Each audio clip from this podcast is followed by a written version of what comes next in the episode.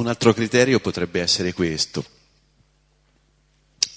Ciò che è dato per grazia ricevuta è rispetto a quello che invece si, una persona si può e vuole conquistarsi, è che quando avviene per grazia ricevuta, in un certo senso, più passa il tempo e più si esaurisce. Esempio, è tipico del genio la manifestazione dell'età giovanile. Si manifesta in età giovanile, poi stranamente col tempo la vena si secca, insomma, si, si esaurisce. E questo si può vedere anche nell'umanità, questa corrispondenza, questo che avviene nel singolo individuo, nel singolo genio, si rispecchia anche nella storia dell'umanità, in cui nell'umanità giovane ci sono dei geni, questi doni naturali, che poi mano a mano che si procede nell'evoluzione si, si esauriscono e si perdono, per cui le veggenze, tutte le, si vanno a, in, mentre ciò che si con, ci si conquista eh, non per grazia ricevuta ma per una propria attività è come il vino, più, più si va avanti più invecchia e, e, e più migliora, insomma, no? Si fa esattamente il contrario, si parte da, dal buio, poi andando avanti non si smette mai di fare conquiste, si va non dall'alto in basso come prima, ma dal basso in alto.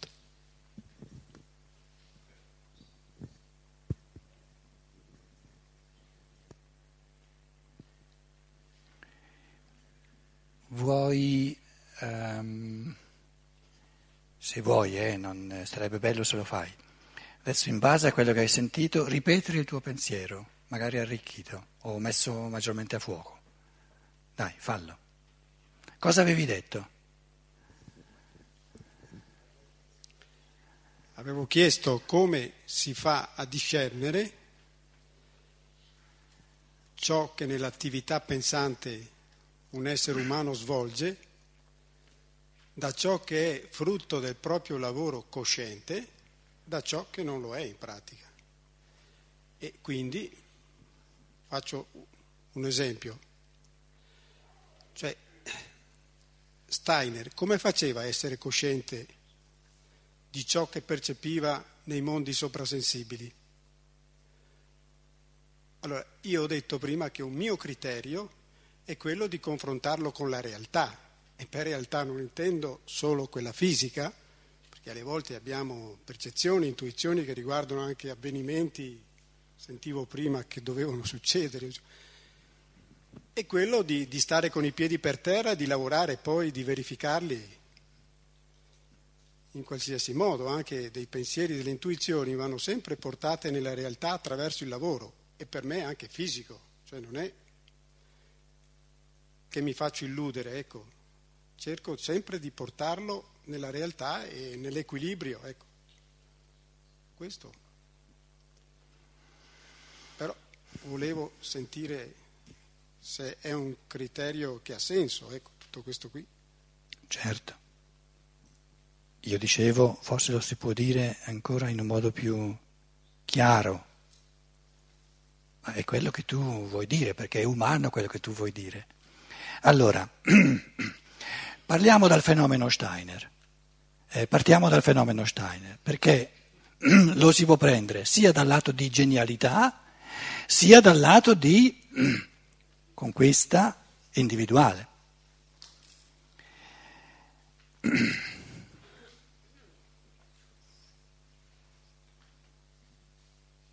Ci sono vari criteri, adesso io ne, ne, ne, ne, nomino uno o due, ma quelli più fondamentali possibili, dove penso che diciamo, il logos pensante qui in ognuno dice sì, sì, in effetti questa distinzione è molto fondamentale.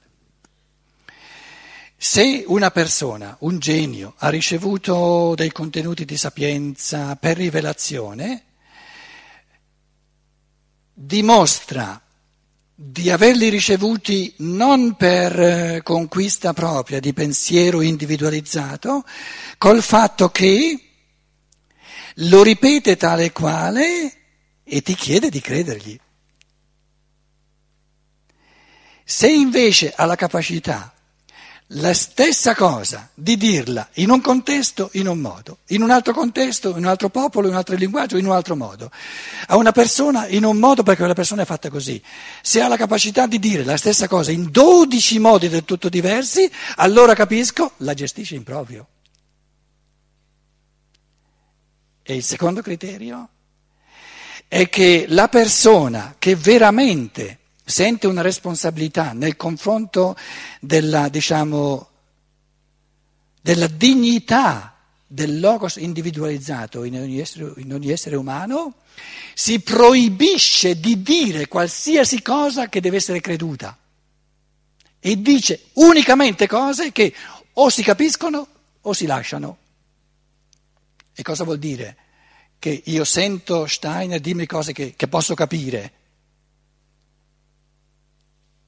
Lui mi dice ciò che conta è ciò che tu ne fai.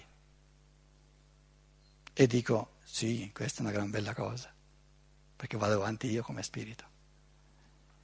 E se noi prendiamo questi due criteri, il criterio dell'universalità, della, proprio della, della, capacità di gestire un contenuto in contesti diversi, in modi diversi, in parole diverse, no? tu hai letto una pagina di Steiner non serve a nulla averla letta se tu poi gli credi o se ripeti le parole tra le quali. L'unica cosa che vale, che ci porta avanti, è di dire chiudi il libro, adesso dimmi quello che hai, che hai eh, letto con parole tue, però non si deve fermare lì. Adesso dimmi la stessa cosa in tutt'altro modo, con tutt'altre parole, e poi tre volte, quattro volte, sempre in modi diversi. Se me lo fa senza dover riaprire perché non sa più cosa ha letto, no? in dodici modi diversi, allora gli dico adesso è tuo. Anche un libro di Pietro Archiati. A maggior ragione, scusa. Perché, perché Pietro Arcati è venuto cento anni dopo e quindi l'umanità dovrebbe essere in fatto di gestione individuale del pensare di cento anni più avanti, scusa. Tanto è vero che io ho dimostrato nell'umanità che da 7-8 anni ho smesso di pubblicare testi di Archiati in Germania e pubblico soltanto Steiner. Questo fatto non ha mai compiuto nessun antroposofo. Quanti anni sono? Saranno almeno 7-8 anni. Io in Germania non pubblico più nulla di Archiati, perché ritengo Archiati noioso paragonato a Steiner. Steiner sì. Chi si conosce bene, capito? Comunque, a parte questo, questo discorso, ritorno ai due criteri fondamentali. La capacità, il logos individualizzato si mostra nella capacità di dire la stessa cosa in t- tanti modi diversi.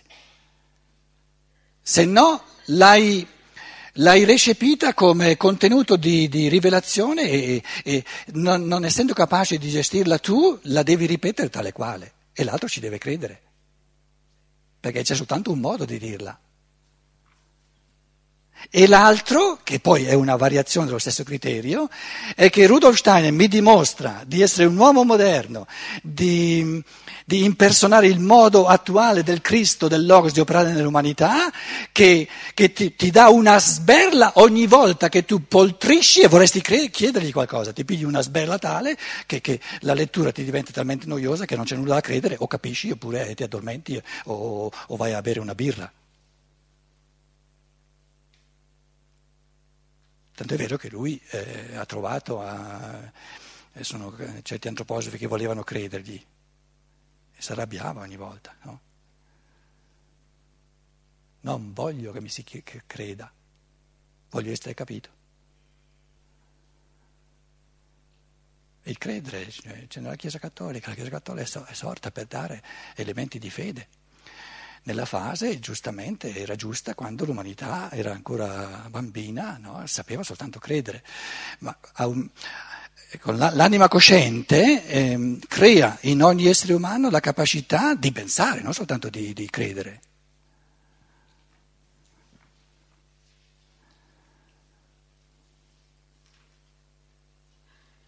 Quindi quando io leggo Steiner, a me non mi interessano nulla i suoi pensieri.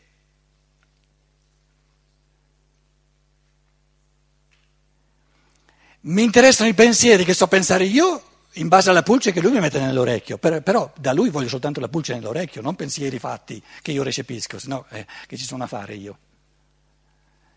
E la mia esperienza con Stein è che non conosco nulla minimamente paragonabile dove continuamente ricevo pulci nell'orecchio, però i pensieri ce li metto io, se no non c'è gusto, scusa.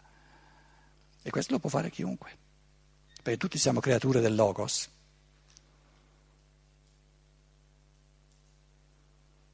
È il fenomeno in assoluto che poi affronta tutti, tutti, i campi della vita e che ti proibisce di credere, conosco soltanto Rudolf Steiner in questa dimensione così enorme.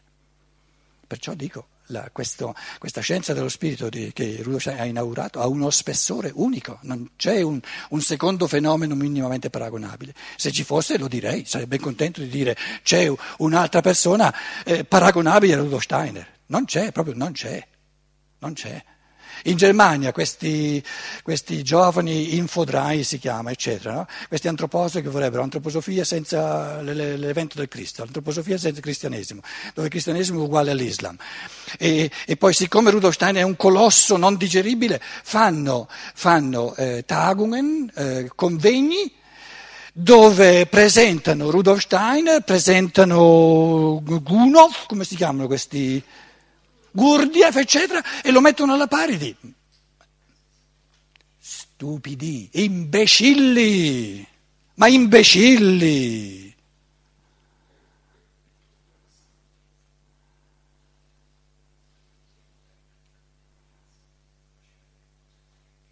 Ma lasciate perdere sto Steiner, no? Se, se, se, se avete soltanto vergogna.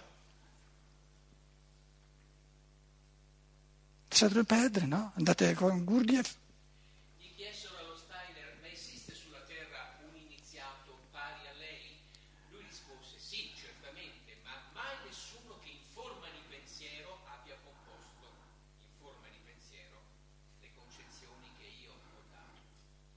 Beh, se ci fosse lo sapremmo, no? Beh, se ci fosse lo sapremmo, ci sarebbe, eh, potremmo, eh, eh, scusa, mica, mica, ci potrebbe essere un, un, secondo fenomeno paragonabile allo Stein e noi lo ignoriamo. Sarebbe ben visibile, scusate.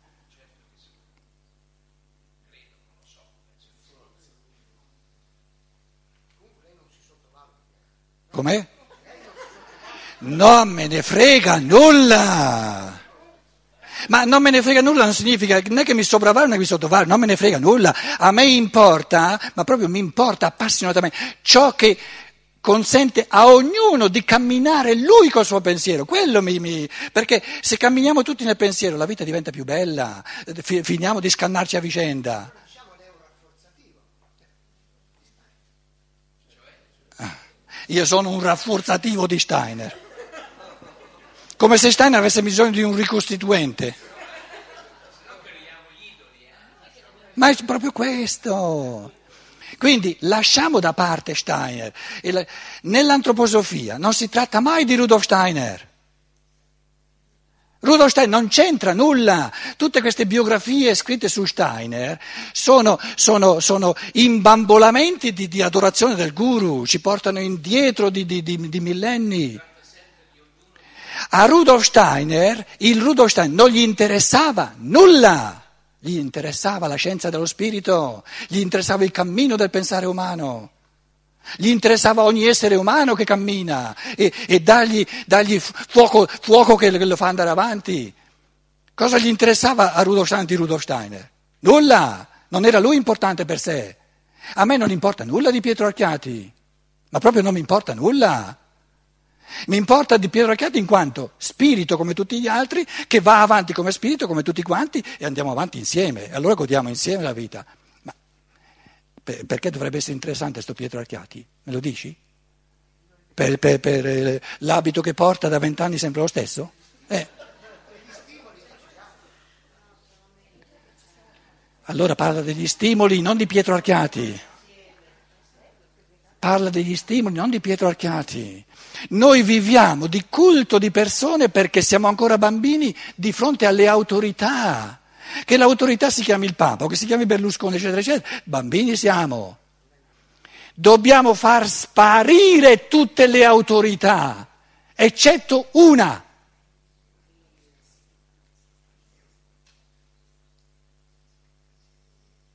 non il pensiero, il pensare. Solo quella è l'autorità che vale. Il pensare non è una cosa propria. Il logos non è, un, non è proprietà privata.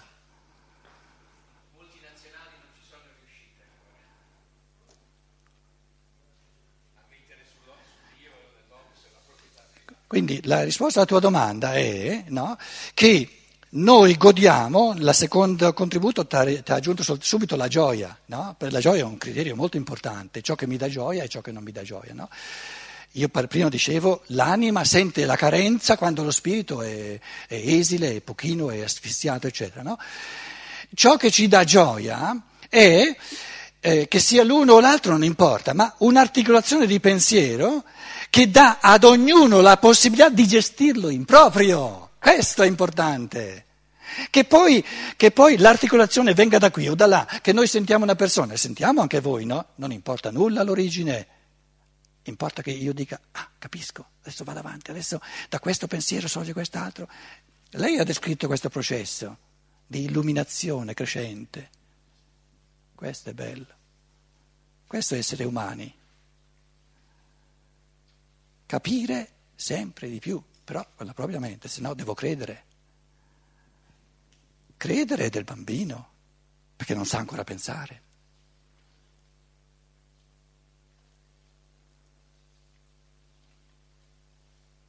Voi adesso, sinceramente, no? Ditemi voi in quello che mi sentite sproloquiare, io vado, ma le cose vanno anche proprio in processi di pensiero, ditemi voi che cosa c'è da credere in quello che io dico. Spero che mi diciate veramente nulla. C'è qualcosa che vi viene incontro dove uno dice, ah lì c'ho qualcosa su cui pensare, lì c'è da masticare? Spero di sì. E allora va tutto bene. E allora va tutto bene. E ognuno lo fa secondo i suoi denti. E va bene, no? L'uno mastica eh, un pochino meglio col pensiero, l'altro eh, non importa nulla, ognuno è al livello in cui è, ma l'importante è che ognuno, che, a, che ci aiutiamo a vicenda a fare passi con i propri piedi.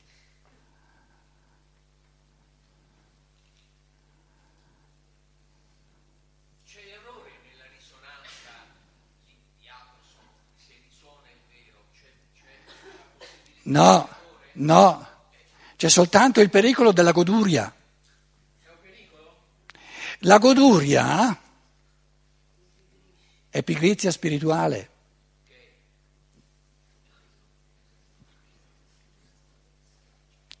Ci devi credere a quello che ti ho appena detto? Ci devo riflettere, ci devo riflettere. No, sii onesto e di che l'hai capito. Sì e no, devo essere sincero, cerco di essere sincero, sì e no. Eh, non, mi, non mi persuade completamente, non mi persuade. Allora, allora facciamo un minuto questo esercizio. Tu parli di consonanza, suonare, suonare eh, in consonanza. Cosa intendi dire? Che esperienza è? Cosa si vive?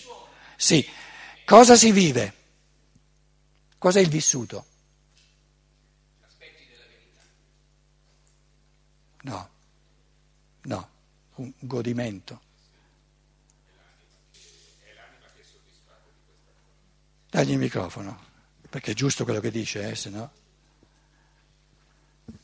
È un piacere, è un piacere per cui è un piacere dell'anima. Quando uno sente una cosa che gli corrisponde, c'è, ah che bella questa cosa, mi piace. Aspetta, aspetta, aspetta, lascialo parlare. No, No, no, no, no. io, io credo che, cioè, è questo quello, quando tu dici, poi ti fermi in questa goduria, perché effettivamente ti arriva qualcosa che ti risuona, eh, però poi se non la prendi in mano e, la- e- e- vai avanti, effettivamente te la godi. Te la godi perché ti senti in, in un... Confermato Eh sì, in ciò che già sei. è come se ti arriva un saltino che ti fa capire un po' di più, e però in una direzione che tu conosci, che tu dentro hai, per cui, ah che bello, però mi arriva, se però questa cosa non la prendo in mano e, e me la godo, è così.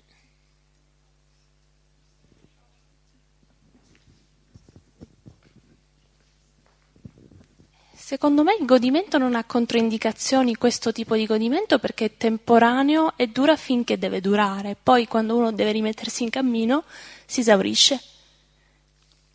Quindi subentrano subito sentimenti spiacevoli, si riattiva il processo, diciamo, evolutivo di lavoro, perché poi tu desideri riprovarlo, ma si, quello, quello lì si estingue e devi creare nuove occasioni perché, per riprovarlo. Allora, lui diceva, no? Lui parlava del godimento, un godimento specifico, che è quello della consonanza.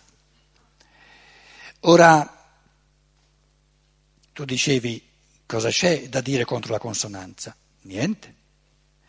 Però c'è di meglio ed è l'unisonanza. È quella forza di pensiero che dice anche se nessuno al mondo è in grado di capire questa cosa, se io la capisco, sono capace di essere contento anche da solo.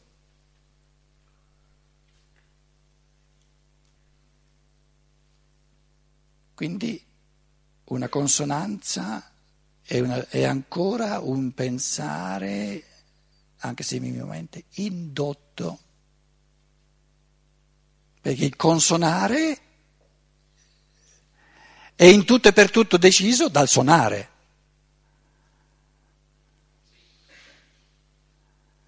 E quindi c'è di meglio. Suona senza consonare.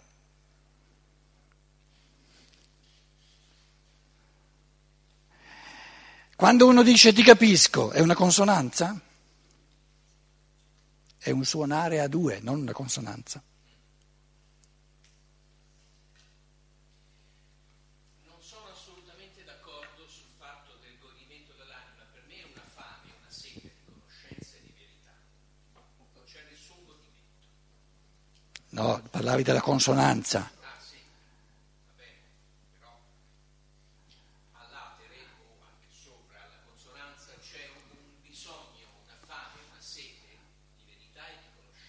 E perciò con questo dici la consonanza non è l'ultima parola.